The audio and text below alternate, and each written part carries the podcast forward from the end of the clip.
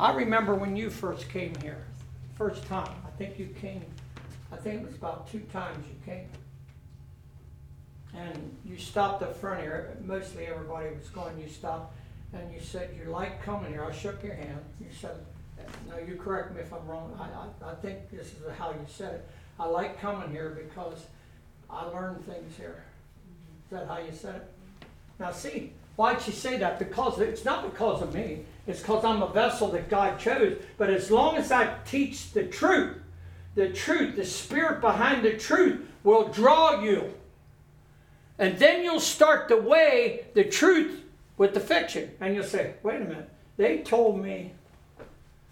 I heard all my life, my parents, my grandparents. Yeah, well, that, that don't mean your, your parents or your grandparents would tell you wrong.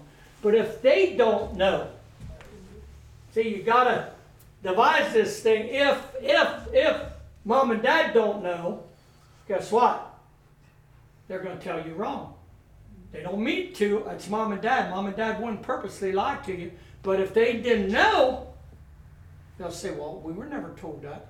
I told my mom after I got saved, we come out of the United Methodist, and the, the, the uh, teachers and, and all the, uh, help me out here, with the ushers and all those type of people were standing out in the vestibule. Vestibule was a little separate area in the church.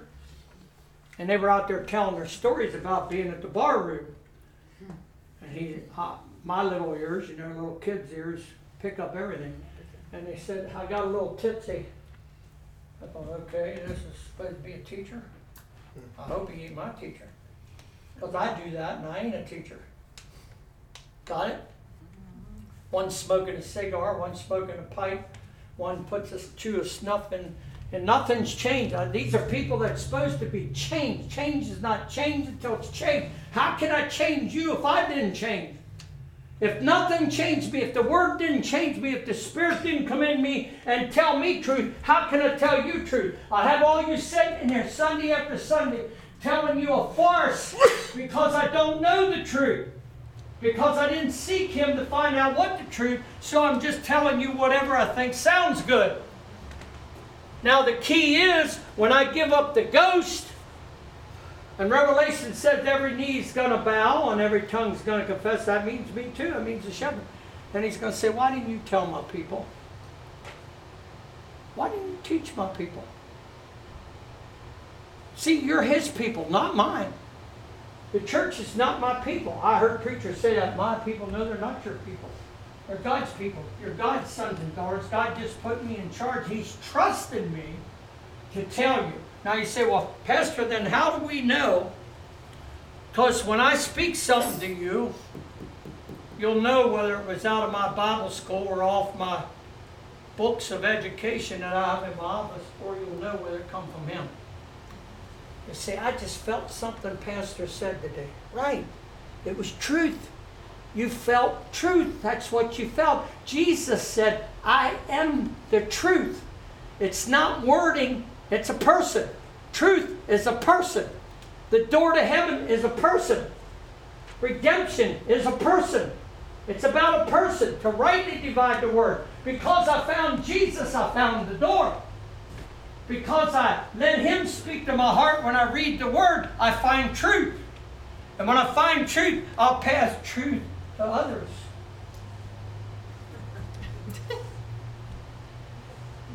That's my little toy.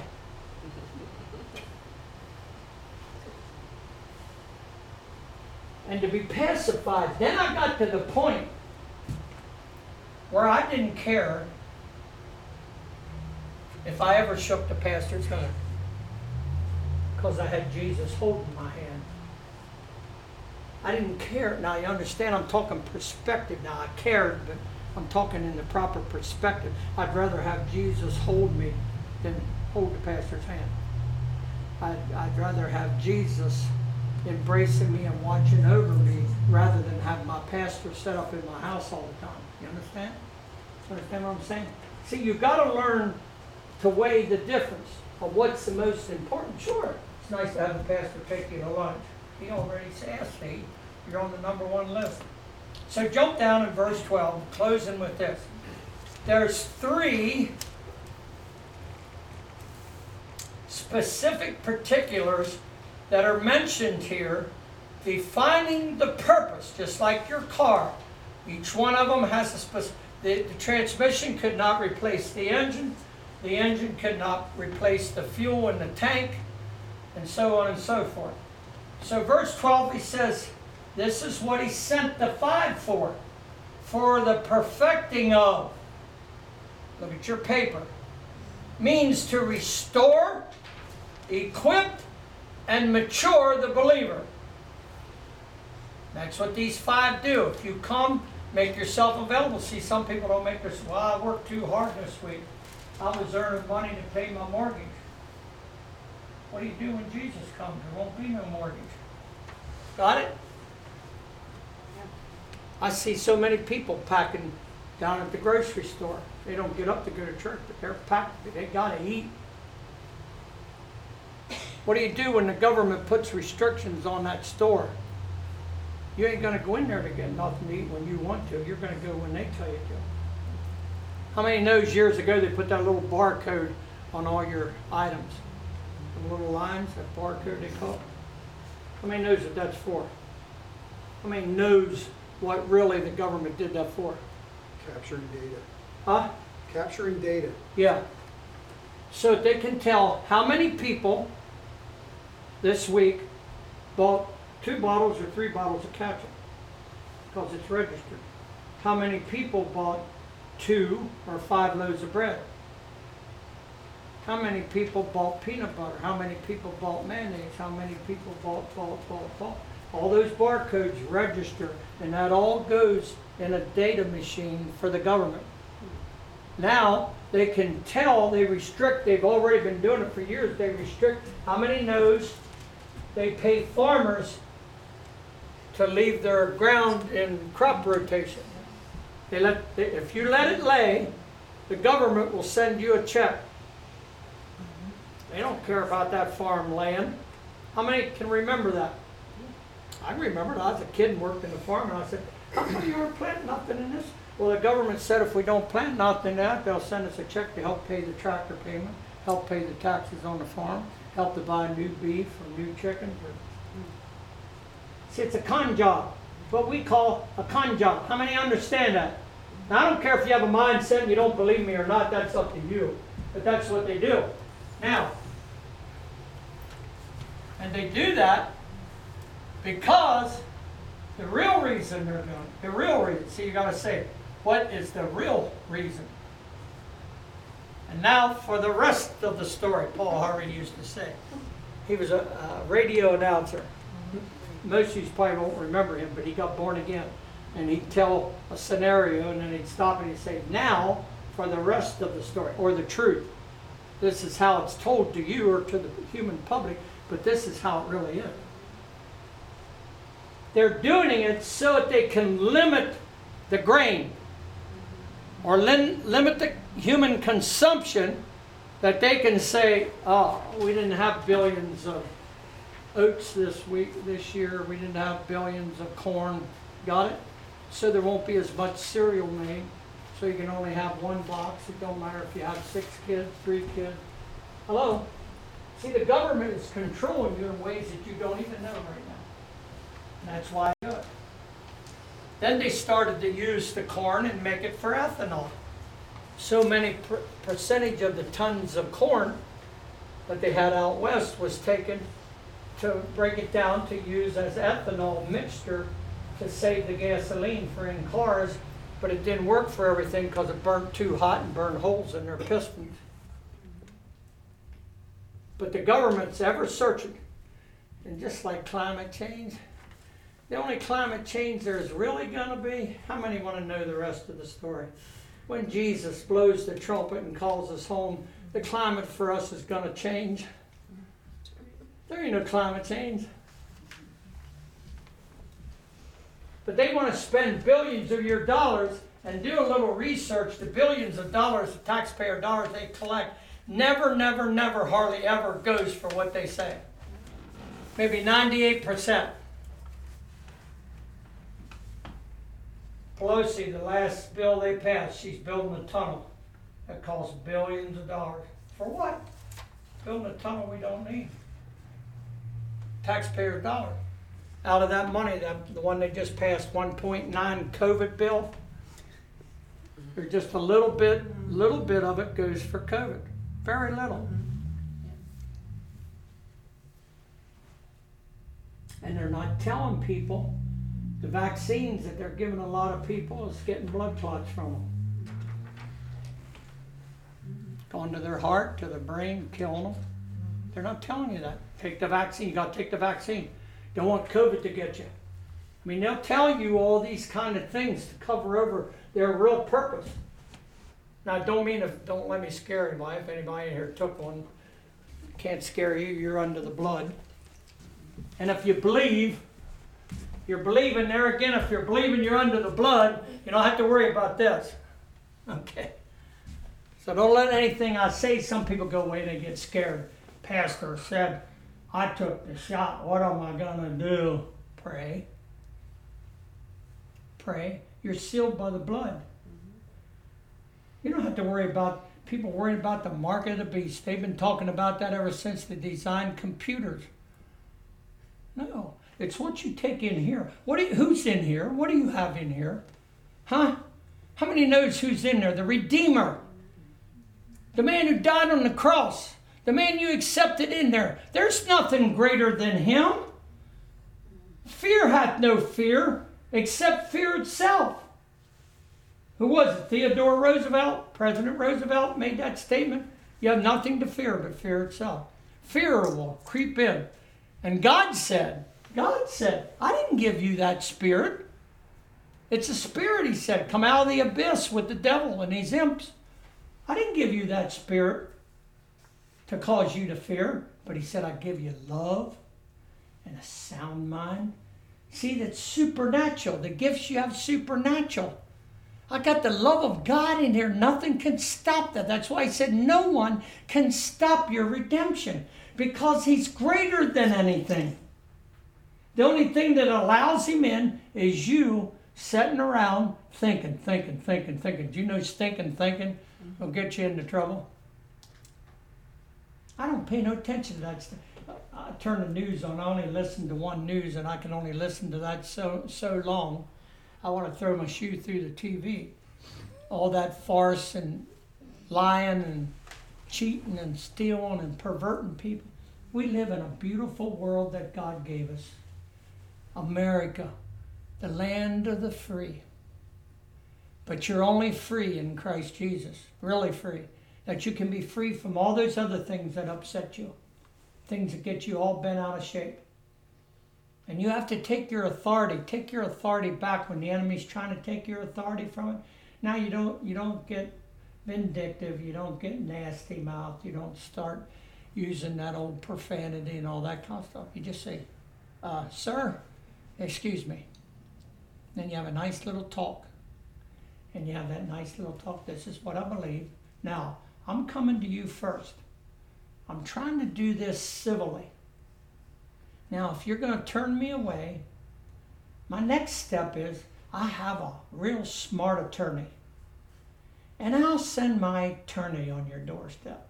And he probably won't be quite as nice as me. See how you do it? But you still keep your calm.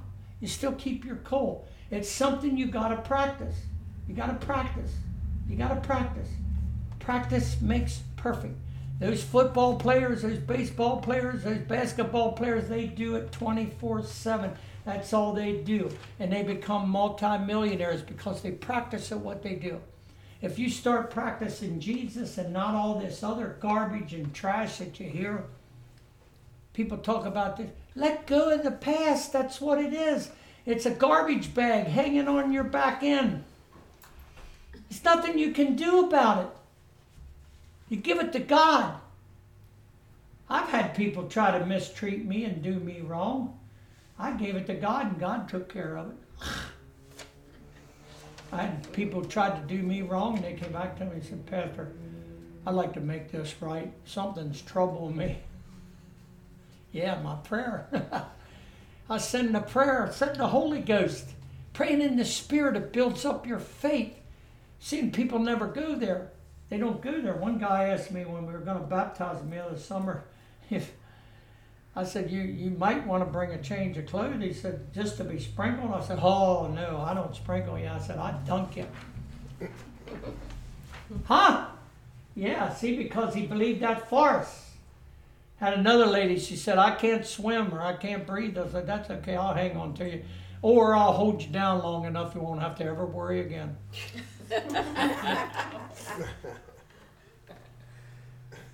Might as well be happy and laugh about it, right? Why, why you want to be so sad? Do you know, do you realize uh, the medical profession said it takes less muscles to smile than it does to frown? No wonder you're wore out. You're frowning all the time. Start smiling. Start thinking. Change your thoughts. Just start telling yourself one thing. Jesus might come right now before Pastor Tom gets done yakking at me. Jesus might come before I start my car.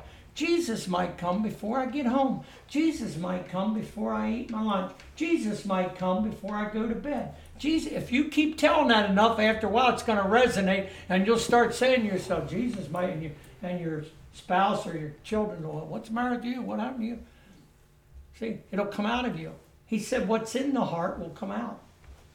Oh my, I don't know what the government's going to do next. Who cares? God's in charge.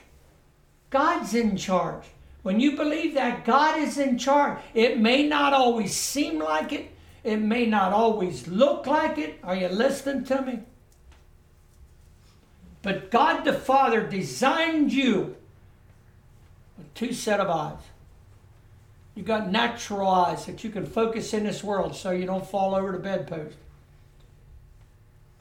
And gave you a set of spiritual eyes so you can see beyond what the government's doing and seeing what God wants to do. He'll only do what you allow him to do. He'll only do what you believe he can do. He'll only do what you start confessing. My God's got it. My elder brother Jesus is going to take care of it. You're going down the road and you're worrying yourself to death because you got bad news or you got a letter, you got a phone call, whatever. That's okay. My elder brother Jesus, you're in charge. I hand it over to you. You take care. And when you really believe that, when you really get to the point of believing that, you watch your circumstances change. They will change. He said they will. They'll start changing. I'm going to love again. I'm going to be happy again. I'm going to be healthy again. I'm going to be whole again. Let's stand our feet. Glory to God. I'll get almost as long as that prophet. Wendy.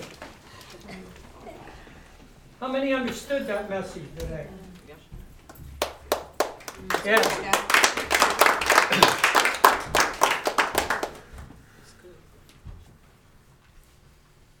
I love him because he first loved me. Mm-hmm. He forgave me when I was unforgivable. When I did things that nobody else cared about, he cared. When I wasn't worth to some people, you weren't worth nothing. You weren't worth anything. But to him, I was worth everything. To him, he gave his life for me. He gave his life. He come here just to die so that you might live. That's all you need to know. He came here to die. That was his mission, to die so that you could live. What more do you want? He gave everything just for you. Give him a hand clap today.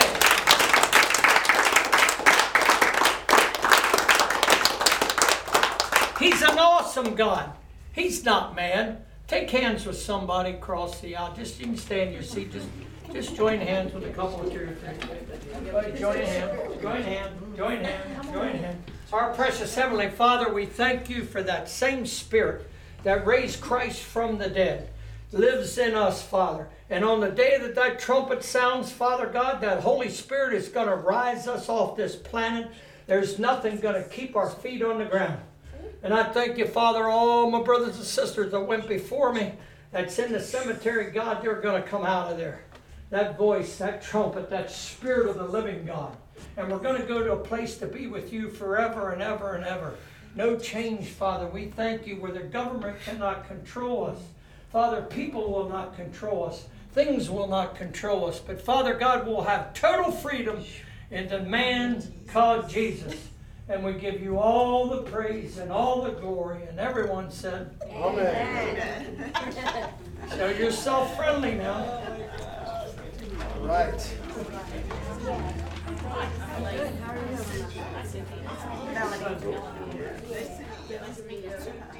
So you got plans for your Sunday?